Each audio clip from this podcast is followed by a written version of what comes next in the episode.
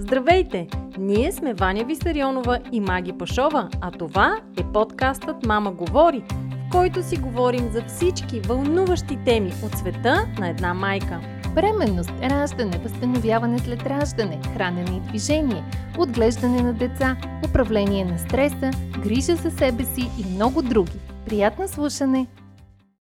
Здравейте! Вие сте с подкаста Мама говори – аз съм Маги Пашова и днес с моя бизнес партньор Ваня Висарионова сме на гости в клиника Добро хрумване, една от най-известните ветеринарни клиники в София. С управителя на клиниката, доктор Бобадева, ще си говорим по една много интересна за доста хора тема, темата за домашните любимци. Каква е ползата от това да имаме домашен любимец? А, с какво трябва да се съобразяваме, ако имаме животинче в къщи, какво да правим или да не правим и още много интересни, любопитни факти, които се надявам и ние и вие да научите, ако останете и слушате нашия подкаст. Здравейте от мен, аз съм Ваня. Вкъщи имаме само рибки. Това са ни единствените домашни любимци, но моят син Оги от а, няколко години много упорито настоява да си имаме куче. Даже знаеме, че ще се казва Гръм, ще е бяло. А, да, всъщност Гръм беше, когато гледахме едно филмче Гръм, а последното име, което избра, беше Левскар. Каза, че ще се казва Левскар. така че с нетърпение чакам да чуя а, разговора и може би това да ми ни помогне да вземем крайното решение. Да вземем ли куче на това дете или да не му вземем. А преди да дадем думата на доктор Бобадева, и аз ще споделя моята история с домашен любимец. Ние от дълго време обмисляме тази идея. Аз на много места чета колко е полезно за децата да общуват, да не израстват сами, особено когато е едно дете в семейството. И в края на миналата година решихме да зарадваме дъщеря ни с кученце, което тя получи за коледа с идеята наистина до голяма степен детето да не расте само, да има с кого да общува.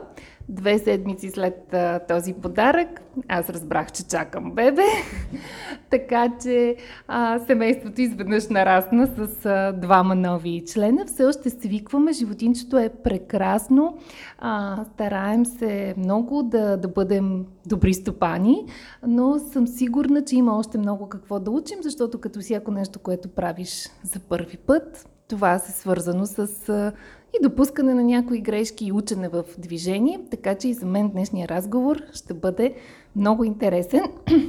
Здравейте, доктор Бобадева. Много ви благодарим, че се съгласихте да направим заедно този подкаст. Здравейте. А, като начало ще помоля да ни разкажете малко повече за вас. А, как избрахте професията ветеринарен лекар? С какво е свързана практиката ви? Тази професия си дойде много естествено. Винаги съм знала, че това ще работи. Никога не съм мислила за нещо друго. Да, и включително и познати и близки хора, като са ми питали, мислила ли си за хуманна медицина, не, никога не съм мислила за хуманна медицина. По-скоро с животни винаги съм смятала да се занимавам. А, преди много години Имаше един филм за един ветеринарен лекар в Канада, който се занимаваше с морски бозайници. Опасния залив. Опасния залив, точно Прекрасен така. филм. Разкошен филм, обожавах го като дете и може би точно това беше едно от нещата, които така затвърди решението ми, че някой ден това ще да, работи. Мисля, че доктор Грант се казва. Точно така, да, да, да. Много помниш? много ми беше любими на мен този филм. Разкошен филм, доктора беше много готин и животинките, въобще всичките истории там. Естествено, в живия живот нещата не са да. точно така. Нали, това мога да го кажа 30 години по-късно. А, доста по-различна е професията, доста е напрегната и при нас всъщност основното напрежение е това, че ние започнахме с един малък проект на 30 квадратни метра, аз и колегата Кирилов.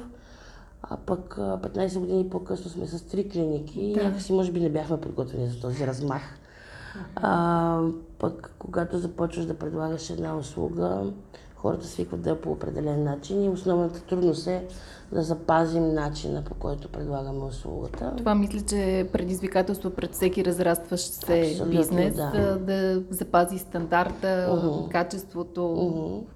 Но Съдбата е много благосклонна към нас, защото успя да ни среща с много хубави млади хора, които така споделят нашите а, вярвания и нашата любов към животните. И мисля, че за сега ни се получава добре. Това е чудесно. Вие, доколкото знам, имате и доброволци към клиниката или само квалифицирани, Квалифицирани лекари? лекари имаме, имаме стъжанти от университетите. А, работиме доста и с фундация Дивите животни, които единствени на територията на София обгрижват диви животни и въобще в района. Ще изненадате колко диви животни има в София. Да. София е една от, а, един от градовете най-богат на разнообразие на птици. А, това е много интересно. Да. Ние всъщност миналата година в един хотел до Петрич намерихме паднало от гнездото лястовиче. Просто то ни падна на прозореца. А, търсихме в интернет къде може да го заведем, за да се погрижат за него и няколко души ни насочиха към вас, така че си съкратихме с един ден почивката, докарахме лястовичето а, да тук и в последствие някой от клиниката ни писа, че вече е добре и се учи да лети заедно с други лястовичета. А, така че това е чудесно, че има такова, такова Много място. тясно работиме с тях, много приятни. Той е основно една дама с нейните доброволци. Нашата функция изпълняваме медицинската част. Защото е абсолютно пробоно, медикаменти и медицинска част получават от нас. От тяхна част вече е обгрижването, което повярвате е по-тежкото. Със сигурност. А кое е най-екзотичното животно, за което сте се грижили в клиниката? Това си говорихме преди няколко дена с колегите, как работиш 10 на 15-20 година, кучета, котки, кучета, котки, да. заек, хамстър, кучета, котки, кучета, котки, хамстър, хамстър, заек. При нас обаче, благодарение точно на дивите животни, нещата са категорично различни. Имахме шанса да работим с сърни, с язовец, даже тук живее един язовец, горан, голям образ, а, катерички, а, всякакъв вид птички. Благодарение пак на фундацията започнах да различавам някои видове птици, защото това си цяла наука, тя е необятна. А, така че благодарение на тях имаме голямото щастие наистина да се докоснем до лебеди и въобще такива птици и животни, които хората така само гледаме по телевизора. Лъвчета сме виждали. Лъвчета.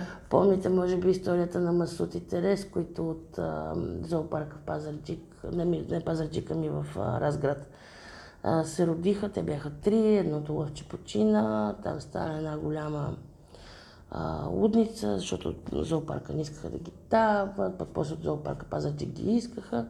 А също най-доброто за тях е да се рехабилитират и да заминат за Африка Да.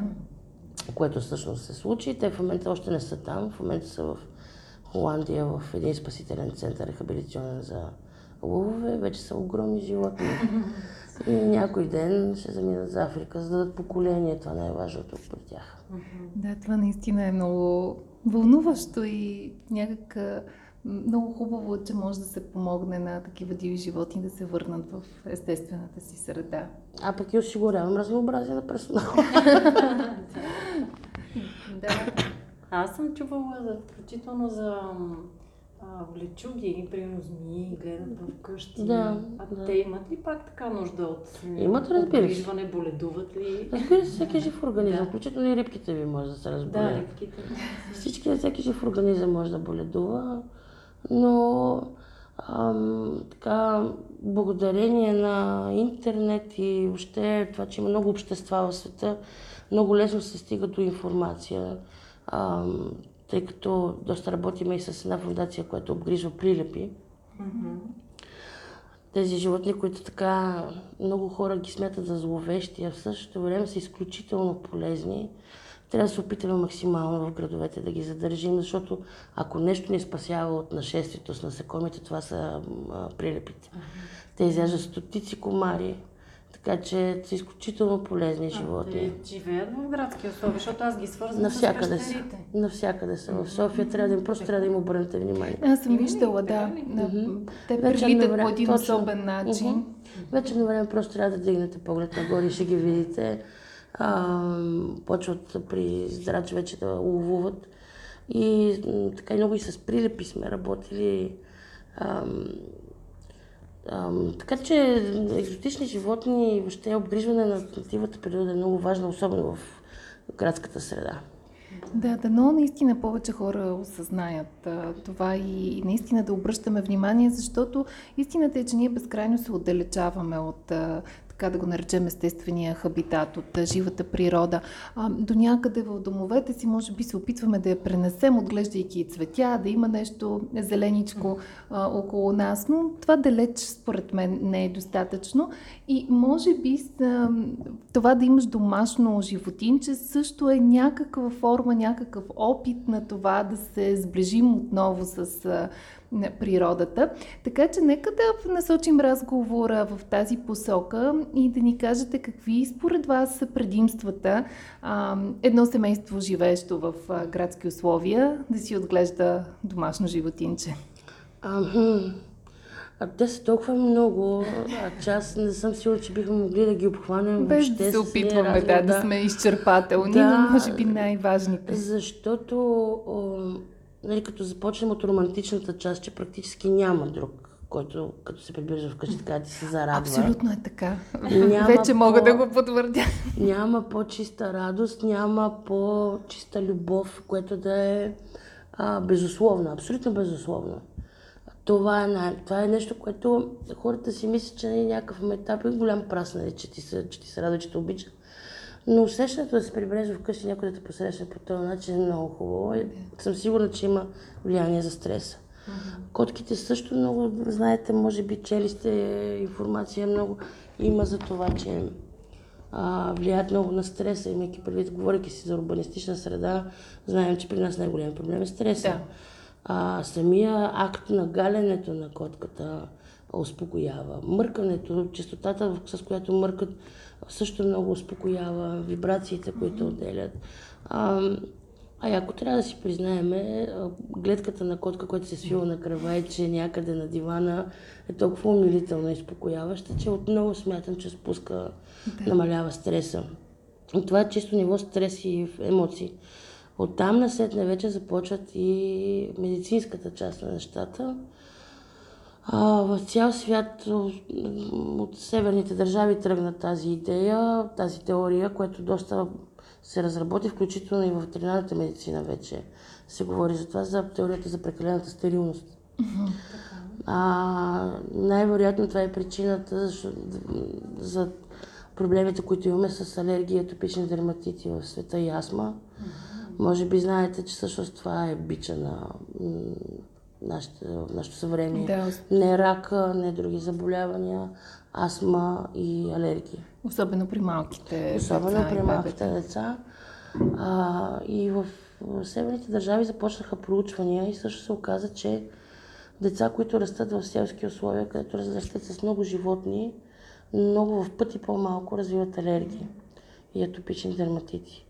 А, а пък деца, които са в градска среда, напротив. И започнаха програми, в които децата по цял ден са в гора с деца и така нататък. Драстично паднаха заболяванията и в момента се работи много в тази посока. Всъщност медицината най-край, най-накрая обърна внимание на имунната система. Да. А, защото това е бъдещето на медицината. Имунната система и колаборация с нея. Естествената ни защита. Точно така. Нищо друго. За имунната система може да ни изненада с чудесата, на които е способна. А, така че аз категорично смятам, пък и наблюдавам приятелски семейства, деца, семейства с деца, децата колко често отсъстват от детска градина, а с кучета, семейства без кучета или котка, децата колко често отсъстват от детската градина. И за, срещата с толкова много алергени, бактерии, а, каквото и да е, помага на детето да изгради имунната система докато расте и вече като поотрасне, нещата са много по-добре за него.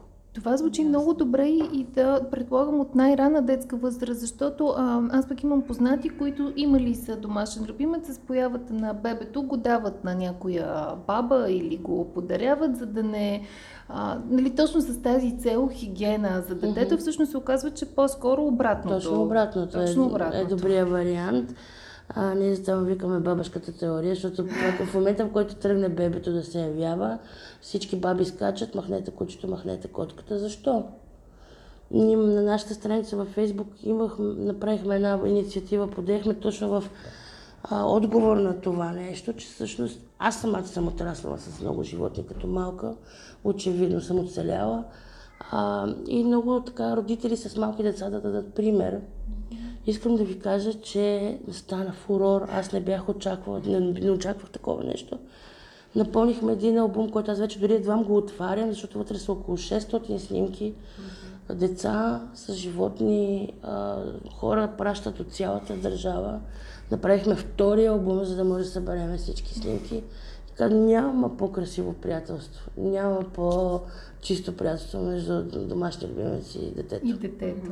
Чудесно. А, а в някаква степен ли, поне нашата идея, взимайки а, кученце в началото беше, освен ли, че детето няма да бъде само, но че и то ще развие някакви полезни навици, Точно чувство така. на отговорност. отговорност да. да. Тогава имаше приятели, които ни казаха, ами вие си го взимате за, за себе си, не очаквайте нали, детето да... И факт е, а, детето е на 6 години, случва се да, да забрави, нали, трябва да му напомни. Т.е. да, възрастният човек трябва да следи за това uh-huh. животинчето да е разходено, нахранено а, и така нататък. Но въпреки това виждам, че има старание и от нейна страна. Не може да очакваме от едно 5-6-7 годишно дете някакви изключително развити усещания за отговорност и а, каквото и да било, но възпитава. Освен всичко останало, наскоро, много да съвсем наскоро четох статия за това, че помага отглеждането на домашен любимец много и за а, тези фината моторика при децата. Доста по-рано прохождат, доста рано, по-рано го проговарят а, и за социализацията. Много помага, защото когато едно дете отиде на площадката, Знаете, децата понякога се карат, имат там някакви социални а, вълнения, но когато дойде с домашен любимец, нещата корено се променят. Всички се събират около кучето, започва голяма завеселба, ставаш много популярен и така нататък. Така че като, за домашен любимец максим, от всички възможни аспекти смятам, че е по-добрия вариант, отколкото без. Аз специално това за социализацията, както споменах и преди да започнем да записваме подкаста, го усетих много и не само при децата ми, при нас, възрастните. Сега, когато разхождаме кученцето, много по-лесно се спираме и се заговаряме с други хора, с кучета, което мен изключително ме радва, защото през последните години си давах сметка колко отчуждени сме станали всички. Не си познаваме съседите в блока. Много ни е страх, когато някой ни заговори на улицата, може би до някъде и заради това, че си с нагласата, че някой ще посегне да те обере, да ти иска нещо. А, създава, да те измами, да. Създават се едни такива хомофобски усещания в обществото и сякаш хората се отчуждаваме един от друг покрай животинчето. Виждам нещо съвсем различно. Ние го разхождаме, виждаме друга двойка или човек с куче, спираме, заговаряме се, споделяме опит. И, и това е наистина прекрасен начин за, за общуване и а, покрай животните, като че ли ни се връща и човечността. Съвсем друго, то е съвсем друго общество. Те се а, много лесно падат задръжките. Хората, като се видят, а, вашето на колко веднага започва разговор много непринудено. Много непринудено, да. Почват хората да си споделят, като при децата. Вие при кой ходите на лекар, ние при кой ходим да. на лекар, с какво се храните, вие с какво се храните, с какво се къпете. Това са ни много такива а, разговори, които в, наистина в, в, в градски транспорт, ако някой ви заговори, обикновено се стряска, защото защо ми навлиза в личното пространство. Доколкото има ли нещо на повод, няма никакъв проблем. Разговора върви и приятелство много се завършва. Аз съм много доволна, защото наблюдавам целият този процес. Имам щастието да наблюдавам процеса а, от, така леко отстрани, но пък го наблюдавам сериозно, защото това ми е бизнес в крайна сметка как хората се променят и се образуват общества, клубове, почват да правят социални проекти.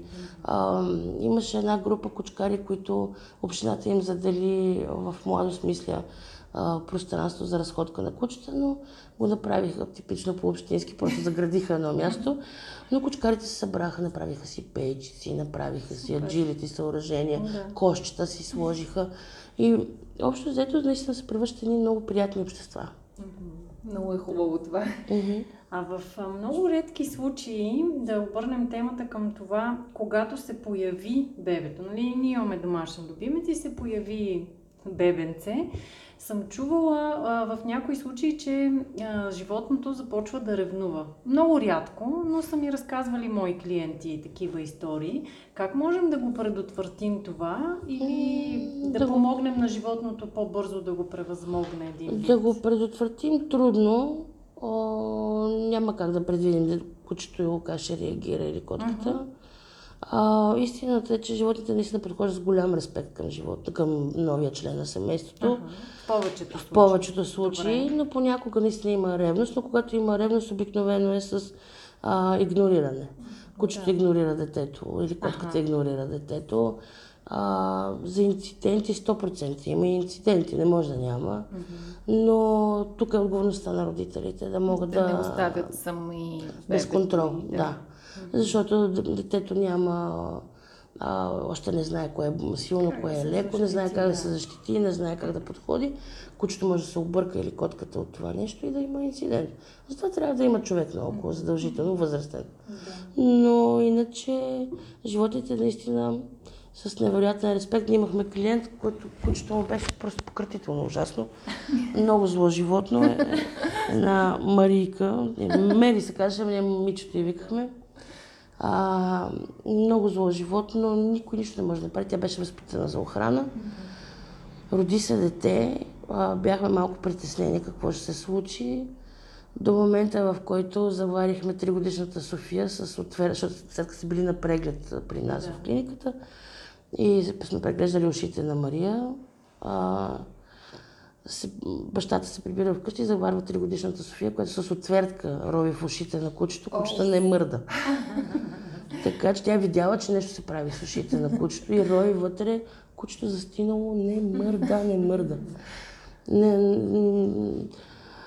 инстинкти или респект или усещане за група, но веднага кучето, може би наистина в 99% и котката от случаите изпитват пълно уважение към новия член. А това са респекта и, и групата, от- доколкото съм чела, ам, домашните животни, особено кучетата, да, те са вид стадни животни, Мгм. имат, имат нужда от а, така иерархия в а, групата, водач на групата, припознават си някои от членовете на семейството за ам, такъв. В тази иерархия животното винаги ли е на последно място? Тоест, визирам случаите, когато се появява бебе след кучето, как се пренарежда иерархията? Кучето не се пробва да се бори в иерархията с бебето в никакъв случай. А пък постепенно, докато расте и детето, те се превръщат наистина в най-добрите приятели. А, иерархични животни са, факт е, а, обикновено в семейство те са на последното място, няма Да. как да е иначе. Но не съм чувала за конфликти в последствие за наместване между детето и кучето. Просто защото те наистина стават доста приятели, големи приятели. Чудесно. Да. А, чувала съм за такива трикове, примерно да сложиме дрежка или пеленка. Може да, животното. при въвеждането на детето Да. в апартамента. В самото начало. Да, в самото начало, пелени, дрежки, животното да ги подуши. То вече за- животното е обследвало креватчета, защото ние сме подготвени. Не? Всичко е обследвано. Даже приятелките ми с котки и с бебета обикновено се оплакват, че котката на втория ден почва да спива в леглото вече. Превзела го. Ам, но да, пеленки в началото да свикне с миризмата, един-два дена без достъп до стаята, за да може пак да свикне с аромата и звуците на детето, защото това е много ново нещо за животното.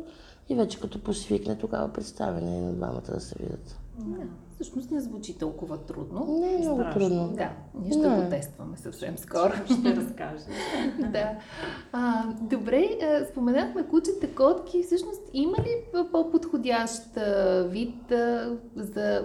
Нали, визираме семейства с, с, с малки деца. Как да си избере едно такова семейство?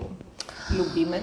Това е много хубав въпрос и аз много го обичам, защото ми прави впечатление, че хората, когато си избират кола или хладилник, сядат пред компютъра и се започва един много сериозен ресърч. Точно така. Кол, как изглежда, колко е голям, колко харчи той е хладилник, какви звуци издава, колко време ще ми работи, колко му е гаранцията. Всички тези неща много се обследват. Когато обаче купуваме куче, много често или котка, покупката е емоционална. Mm-hmm. Не трябва да е така. Това трябва много сериозно да го променим, защото аз разбирам, моето сърце също се къса, когато мина покрай зоомагазин и видя в аквариума клетени клетници затворени. Абсолютно. Да, а, тук е момента да, ако позволите, разбира се, да спомена, че според мен трябва тотално да се забрани това нещо. Продажбата на животни въобще онлайн и в зоомагазини. Единственият начин да можеш да имаш котка или куче трябва да, ако искаш от приют да осигуриш, mm-hmm. или от лицензиран разводник. Mm-hmm. Всичко останало трябва да се забрани. Първо, защото имаме много.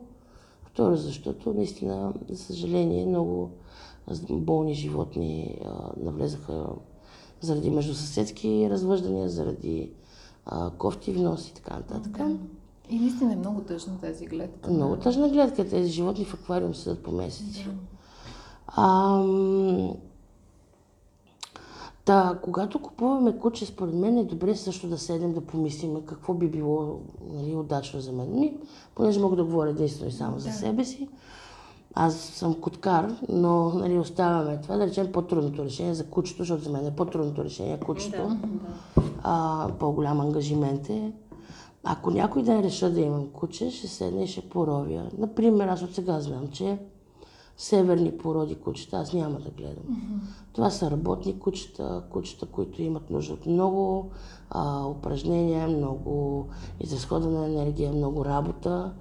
А, това означава, аз работейки по 12-14 часа на денонощи, че не мога да им го осигуря. Yeah. Което не е окей. Okay. От тук неминуемо ще дойде конфликт. Mm-hmm защото животното ще натрупа една енергия, ще почне да ми руши апартамента, това ще ме изнерви, ще се обостриме един с друг, животното ще започне, те да развиват доста често така безпокойства, стига се дори до антидепресанти, а, вой, рушение и така нататък.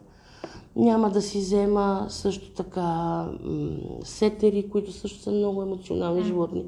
По-скоро, ако ще си взема куче, ще си взема малко куче, да речем, аз много харесвам пуделите, мини пуделите. Да. Те не пускат много косми, т.е. те всъщност въобще не шедват. А, така че ще имам а, чиста къща, а, както и оркидата и те не пускат. Ще имам къща чиста, няма да имам проблем с това, защото нямам време и да чиста, естествено, да. бачкам по толкова. А, животно, което мога да сложа в котията и да заминем някъде на почивка, да. а не да мъкна 40 кг животно, което дори няма да ме приемат на никъде. места, да. Да. А, и знам, че това животно няма да има нужда от чак толкова физическа активност. Тоест аз мога да си позволя уикенда, когато почивам, да направим една голяма разходка някъде, да го пусна да потича и да си го прибера и всички сме щастливи. Да. Всъщност това бяха и нашите мотиви, когато се спряхме на породата Йорки, Йоркшикърски териер. Аз миналото лято имах възможност да поживея с едно такова кученце около месец и видях, че всъщност грижата за него не е чак толкова време отнемаща, mm-hmm. защото за едно семейство с работещи родители, а наистина в днешно време, като че ли никой от нас не работи само по 8 часа, mm-hmm. всички сме заети по-дълго време и особено като има и малки деца, за които да се грижим някакси, а, не е честно спрямо самото животинче да, да го лишаваме. А, специално нали, при малките породи видях, че е много лесно за почистване и поддържане на хигиената в а, дома. А, през зимата или когато е много студено, в случая те могат и да пропуснат някоя разходка и просто да поиграем с него малко повече Абсолютно, в къщи, за да си разходи енергията, което едно голямо куче, няма как. Абсолютно, да, абсолютно. Да. Така че човек трябва да си направи това проучване преди да реши. Той трябва да направи проучването първо да реши иска куче, котка, заек, гущер, рибки, за да знае какво може да направи. Аз, примерно, рибки не мога да гледам, защото за мен това е много сериозен ангажимент с аквариума. Много е красиво, да. много успокояващо, страшен релакс е, но нямам това време за почистването, пък иска сериозна грижа постигането на баланс аквариума е много трудно нещо. Или птички. За птички също не мога да гледам. Те се будат с зората. Да. Аз не мога. В 6 часа да почнем да посрещаме новия ден, който е започнал с такава радост, не мога. Ако може да поспиме малко. Да. Затова съм се спряла на котки. Котка гледам, тя няма никакви, три котки имам, те нямат никакъв проблем да си поизлежават с мене нямат никакво желание за физическа активност, не ме да се интересуват от мен изобщо, така че съжителстваме да. страхотно. Не, значи този човек наистина трябва да съобрази всичко с собствената си програма, време с което разполага, навици, обичаи и, и може би и, и нещо друго, което съм чувала, нали, самите животни, ето котките могат да съжителстват по няколко в едно домакинство за кучета. Също съм чувала, mm-hmm. някои гледат и по две и повече, но то и само се чувства окей, okay, защото общува с, с хората. Но специално за зайци, например, са ми казвали, не може да си вземеш заек. Или си взимаш зайци, или, или не взимаш изобщо, защото те са нали, точно такъв тип животни, които имат нужда от, от, от още някой от същия вид. Това вярно ли е? Не, проблема при зайчетата е, че те са ужасно сладички. Купуваме ги и после те живеят целия си живот в една клетка, защото а, много малко стопани на зайчета, въпреки че вече има доста така солидно общество на хората, които гледат зайци и в България. А, животното прекарва живота си в клетка. Много малко хора го пускат а, да се разходи из къщи. А пък за да се разходи из къщи трябва да го дебнеш, то след себе си сее бахор, прави разни неща. Аз съм гледала един заек, който така съсипа маншона на туалетната, да наводнихме тъмши. Нали, това си ангажимент, да. който е малко по-сериозен.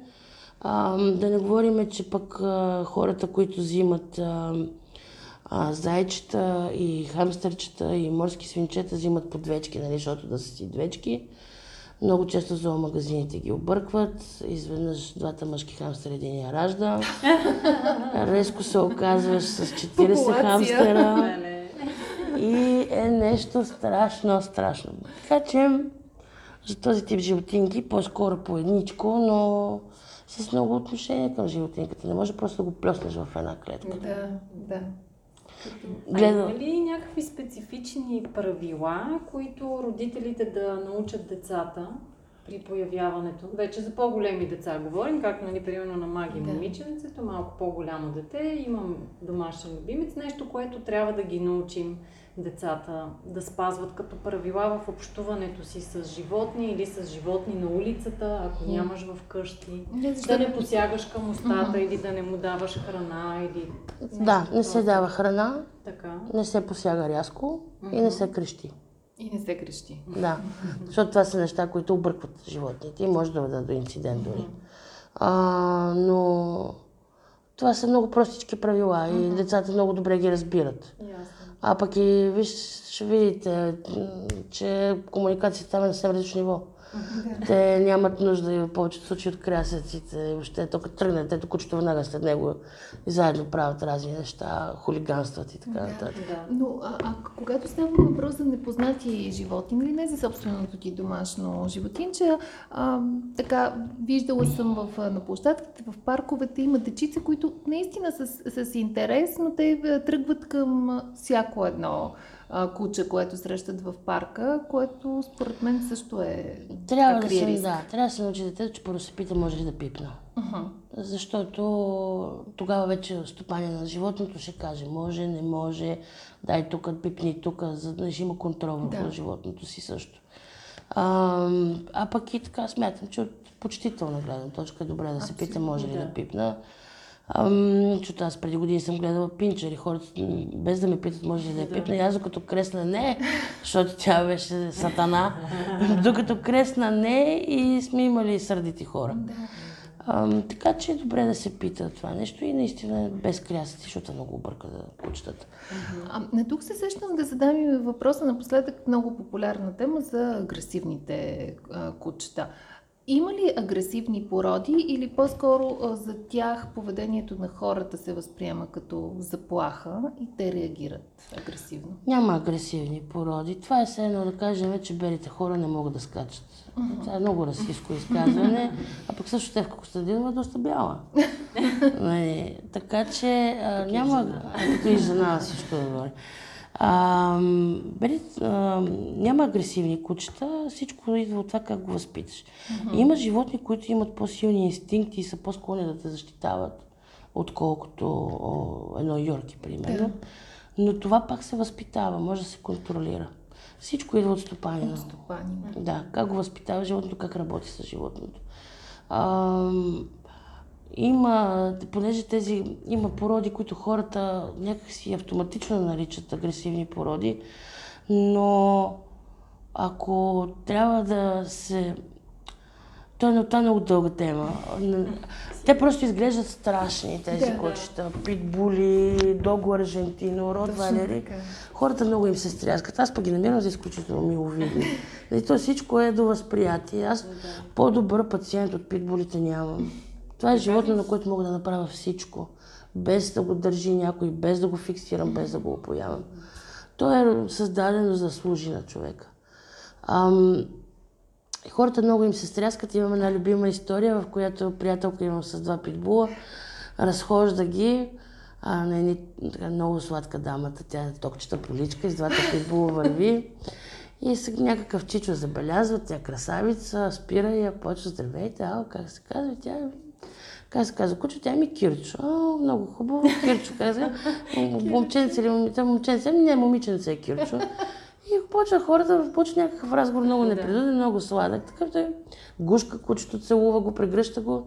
Каква порода? Тя казва питбул. И той като чува това нещо, изкача назад и казва, куче убиец. И каза, чакайте малко, до сега го прегръщахте, нали се целувахте, какъв убиец е това? Така че всичко е предразсъдъци и трябва малко по-широко да погледнем нещата, трябва да потърсим проблема в нас. Ние сме разумните. В случая ние сме разумните, ние носим отговорността. На наш е, а, върху нас е бремето да си възпитаме животното добре, то да е социално приемливо, за да може да няма инциденти и да няма хора, които са притеснени, защото пък от друга страна има едни хора, които ги е страх. Да, да. И ние дължим на тези хора това нещо. Да. В крайна сметка да живеем в едно общество, което не може заради това, че ти искаш някаква на куче, което изглежда страшно, да можеш да, да, да се сърдиш, че хората не искат, искат да я напълват нон-стоп. Еми ще искат, има хора, които ги е страх. Да. Нормално е. Да, има хора преживели инциденти, нападани, нападани от улични кучета и за тях наистина е... Може, може и рационален да е страха. Да. Пак, но въпреки всичко смятам, че дължим това на тези абсолютно, хора. Абсолютно е така. И тук всъщност прехвърляме мост към нещо, което казах, е, за което говорихме по-рано, че е добре човек да си направи предварителното uh-huh. проучване и ако взима една порода, която а, така, е склонна към а, подобно поведение, съответно тя изисква малко повече внимание, работа с uh-huh. стопанина. А, и това ме подсеща да попитам хора като мен, които за първи път а, имат домашен любим, защото аз реално имам така, може би като деца за един кратък период вкъщи имахме морско свинче, но така или иначе в моето семейство се повтаряше онази мантра а, не може да се гледа домашно животно в а, апартамент. А, да. Като пораснеш. Да, като да. пораснеш, да. Ако искаш и така и всъщност с моя брат израснахме без домашен любимец и това за мен е пропуск, който аз пък исках да поправя uh-huh. при, при моето дете. А, в крайна сметка обаче аз нямам опит, нямам нужните познания, опитвам се да чета а, по темата да прилагам някакви неща, но все пак има ли места, има ли а, хора, които могат да помогнат на а, такива нови стопани като мен, а, наистина да работят по правилния начин с, с животното? Да, и това е много хубава тема също. А, може би ви прави впечатление, защото всички вече пътуваме на Запад, да. как хората влизат навсякъде с кучето си. Да, да. Магазин, ресторант, никакъв кафе, проблем, да, кафе, навсякъде. Да, а, и животното просто сяда до тях абсолютно спокойно. Да, да. Тук това нещо, първо навсякъде е забранено, защото нали, много страшната болест, която носят всички кучета, не знам каква е, но явно е много страшно, защото навсякъде е забранено, да. А, и второ, кучетата ни са поизнервенки малко. За принципно и той обществото ни е малко по-изнервено, то може би от това идва на нали, цялата работа, защото и децата са ни нервни. Те, защото ние сме и всичко mm-hmm. се предава по веригата. Абсолютно. Ам... И затова се започнаха някои инициативи в България, така сравнително отскоро, последните години, които надявам се да добият популярност все повече и повече, защото са много важни. Каза се, че всъщност един от добрите проекти, които така, имат добър резултат в чужбина е така наречените пъпи класове. А, в, има държави, в които е задължително да се мине през пъпи класове. В щатите 50% от популацията кучета е минала през пъпи класове. Mm-hmm. Тоест, това е една практика, която в света се налага постепенно. Ам, звучи много елементарно, но всъщност работи много добре.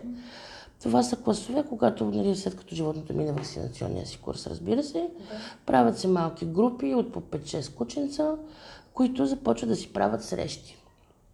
И тези срещи обикновено а, има човек, който а, се ангажира да говори с стопаните.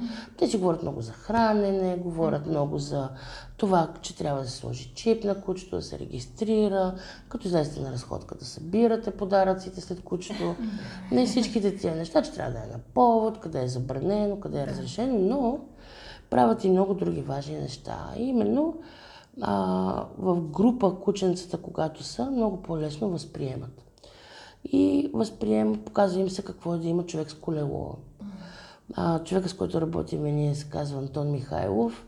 А, той има така, има образованието да се занимава с а, точно такива инициативи. Той е треньор, а, дипломиран.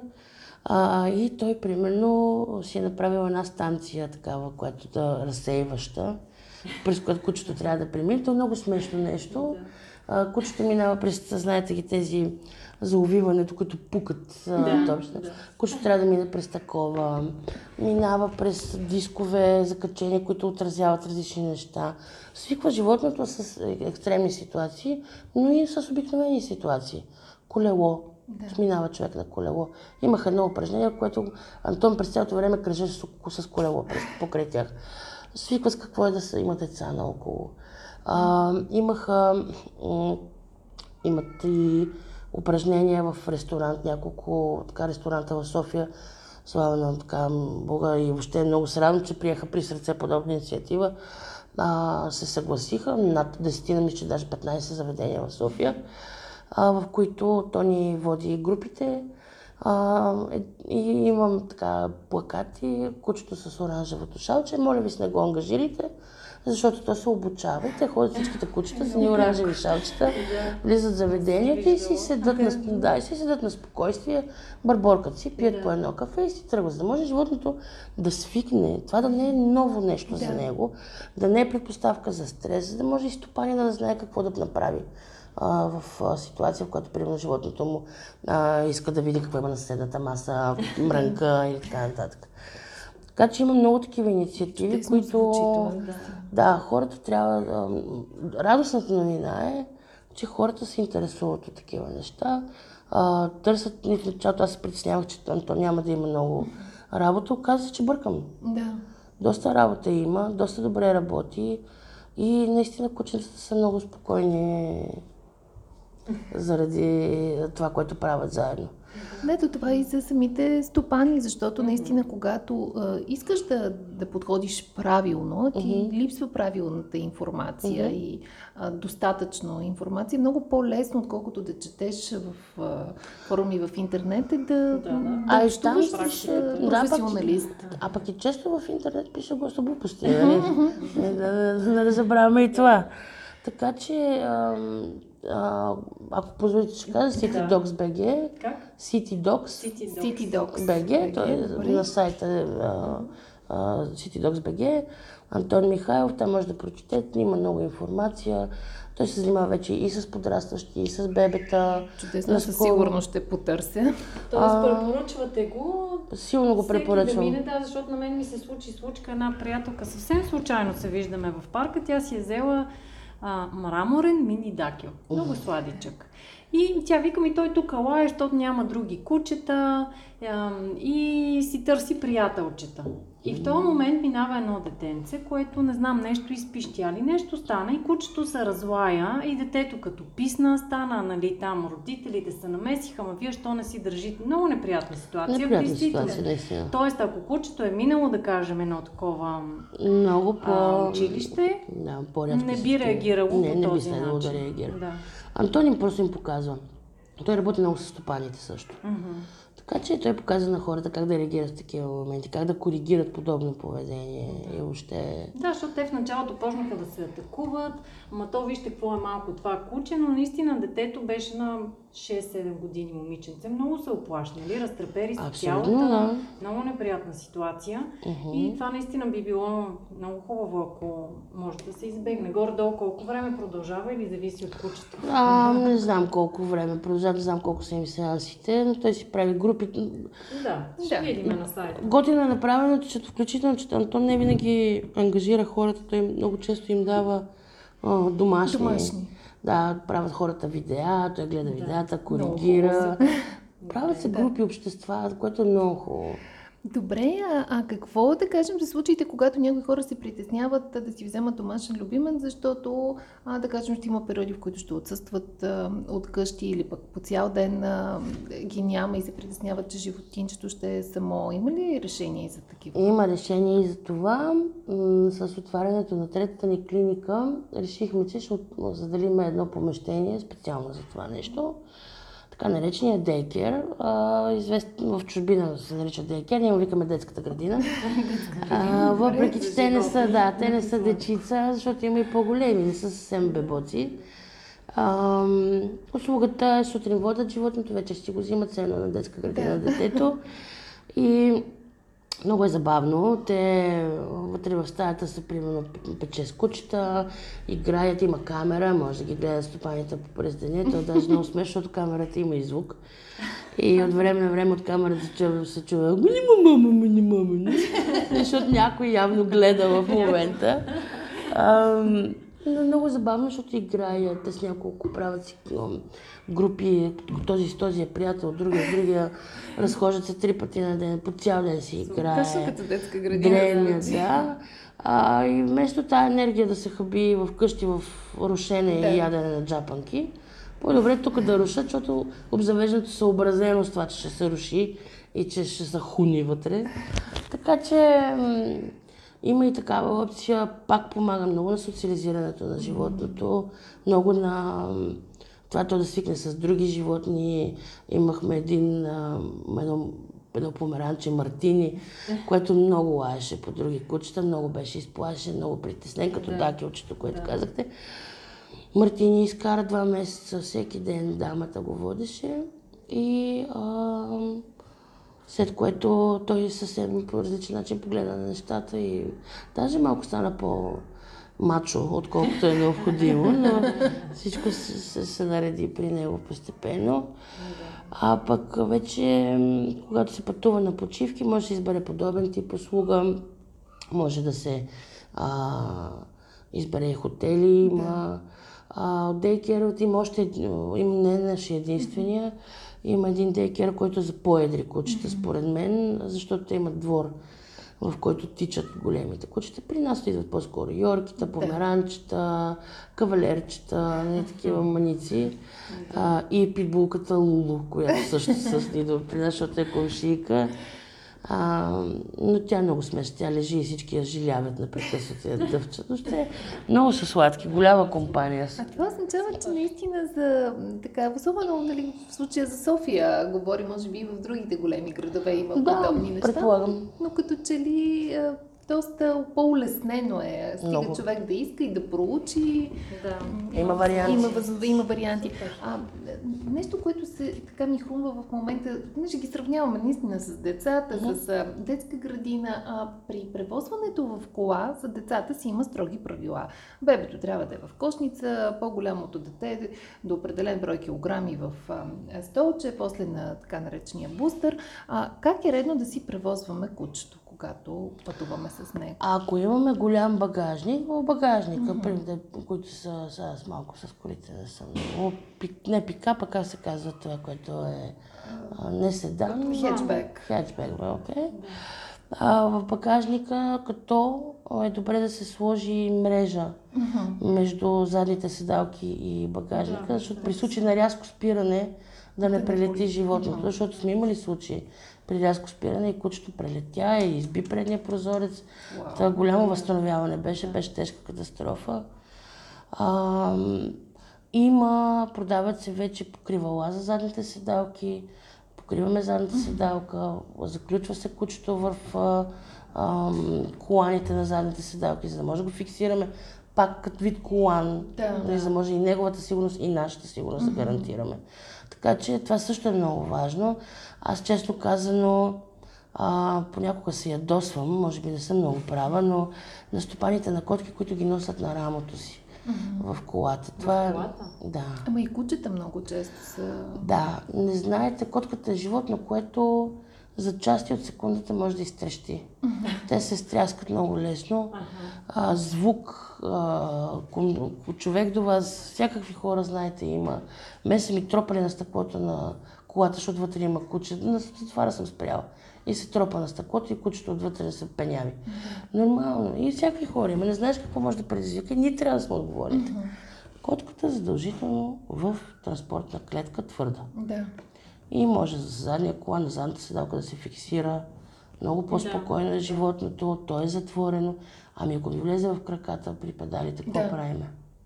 Така че котката задължително в клетка, кучето с фиксация за коланчето също. Или ако е по-малко, също. Ако е по-малко, пак Да, клетчица. Да. Доста удобни клетки има вече за транспорт. Добре, един може би финален а, въпрос. Споменахме на няколко пъти, че а, така, някои хора се плашат от а, паразити и други болести, пренасени от домашните животни.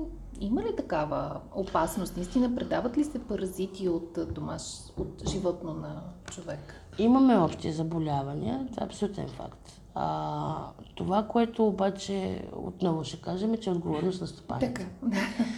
А, сега, принципно България е на, първо, на от първите места по кучешкатение. Но когато кажем заболяване на хора от кучешкатение, но когато кажем кучешкатение, хората си представят кучета и почват да ги хвърлят през балкона, защото ужас ще се заразим от тения. Не. На първо място сме, защото а, кучешката тения, те трябва да мине през още едно животно, за да се зарази човек. Това са селскостопански животни. Ние се заразяваме, когато ядем а, недобре измити зеленчуци от градина, където някое селскостопанско животно е минало. А, заболяването от а, тения е най-често извън големите градове, защото първо там има селскостопански животни по точка А и по точка Б има нерегламентирано клане. Това е нещо, което в момента се опитват нали, да се надигна като тема за нерегламентираното клане. А защото трябва да присъства ветеринарен лекар, който да прегледа животното, което е заклано за ядене и за консумация. И не само това, много често при самото, много гадна дума клане, а, когато приключат, а, много често кучето вързаното на верига, което е аларма, му се хвърлят а, черва и така нататък, сурови. И това също е предпоставка за заразяване на кучето и оттам да се препастира цикъла. Така че в София, в Плоди, във Варна тези проблеми ги няма, защото хората първо си обезпаразитяват животното, като тук е важно да кажем. Обезпаразитяването, понеже ми е излезнала пришка на езика да го повтарям, искам да го кажа и сега, защото чрез това ще стигна до повече хора. За, за глисти и теня обезпаразитяването се прави всеки месец. Няма хапче, което да ви защити 3 месеца. Прави се всеки месец, защото имаме голяма популация кучета. И то не е бездомни, имаме голяма популация домашни. Защото в София, ако са 6000 бездомните кучета, домашните по неофициални данни са около 250 хиляди. Сеща се какъв размах е това. Да. Така че всеки месец хапчетата, а, това, което правят, убиват възрастните ин- индивиди от паразитите и нищо повече не предпазват. Затова цикъла на паразита е 30 дена, на 30 дена хапченцето. За вашата сигурност и за неговата. Да. Бълхи и кърлежи по същия начин. Има препарати, които предпазват за 3 месеца, но има повечето препарати предпазват за 1 месец. По същия начин. Бълхите и кърлежите са доста опасни. А, знаете, кърлежите пренасят доста заболявания, лаймска болест, например. А, но бълхите ги подценяваме, защото си мислим, че те само дразнат и водят до алергични дерматити по кучето, но бълхите пренасят и вид тения. И едно дете е много лесно да лапне бълха. Защото е, в играта с кучето имат много тесен контакт. Затова е задължително. Всеки месец, да. Всеки месец обезпрестяване. Зиме, лете, най-тежки алергични дерматити от бълхи съм имала зимата. Защото те се скриват по а, входове, а, на топличко и като минаме с крачката, на шестия етаж съм си качвала на котките ми бълхи. Да. Да, така че обезпазитяване редовно. Много, много, полезни, много полезни съвети. А, Ваня, ти какво? така, мислиш ли, че ще вземете гръм? Левскар. левскар. Точно така. Да, трябва да направим проучване. Това е наистина много добър съвет. Със сигурност ще направим проучване. Как, от какво точно има нужда кучето, колко пъти да се разхожда. А, съответно, дори ето това, че всеки месец трябва да се обезпаразитява, не го знаех да. аз, нали? Има си някакви а, неща, които трябва да се знаят предварително. Така че ще направим едно обстойно проучване и ще, вземем... ще изберете Левскара. И ще изберем Левскара. да, аз наистина мисля, че научихме изключително много ценни, важни, полезни неща. Дори е, ще ми е трудно да обобщя всичко, което си казахме в, да. в този разговор, но мисля, че лайт мотива, който остана от него е, че ние хората носим отговорност и тази отговорност не бива да бъде подценявана, не бива да бъде игнорирана от момента, в който решаваме да имаме домашен любимец през избора му, през началното така, свикване, адаптиране, дресиране, изграждане на навици на животното, до след това то след това ежедневната еже, е, и ежемесечна грижа с обезпаразитяването трябва да подхождаме а, отговорно, информирано а, и наистина, поемайки грижата за домашен любимец, това наистина да бъде грижа. Да. Чудесно. Много ви благодаря. Аз много благодаря. Беше ми изключително приятно, наистина. Аз много Вие благодаря. Сте много приятен човек. Благодаря. А, още един път да кажете а, вашата клиника.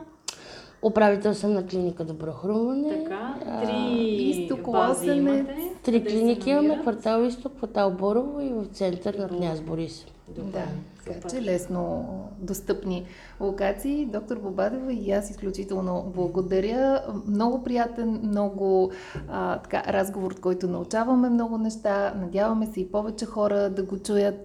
Така че, а, мили слушатели на Мама говори, ако този разговор е бил полезен за вас, оставете ни коментар, оставете ни рейтинг, защото така ще помогнете той да стигне и до други хора, на които да е а, полезен. Споделете го с ваши приятели, защото сигурни сме добрата информираност, която се стремим да ви осигурим, е наистина необходима тогава, когато искаме да взимаме а, добри и отговорни решения. Решението да имаме и да се грижим за домашен любимец е именно такова. Благодаря ви много, че ни слушахте. Не забравяйте да харесате нашия подкаст, да го споделите и ни очаквайте отново следващата седмица. До скоро, до скоро. Информацията, която предоставяме в подкаста Мама говори, е с информационен характер и не бива да служи и да се приема като медицинска диагноза, нито да заменя индивидуалната медицинска оценка и наблюдение. Преди да решите да се доверите на нас или други източници, свързани с диастазата, моля, консултирайте се с вашия лекар и или хирург. За повече информация посетете нашата веб страница nenadiastazата.com.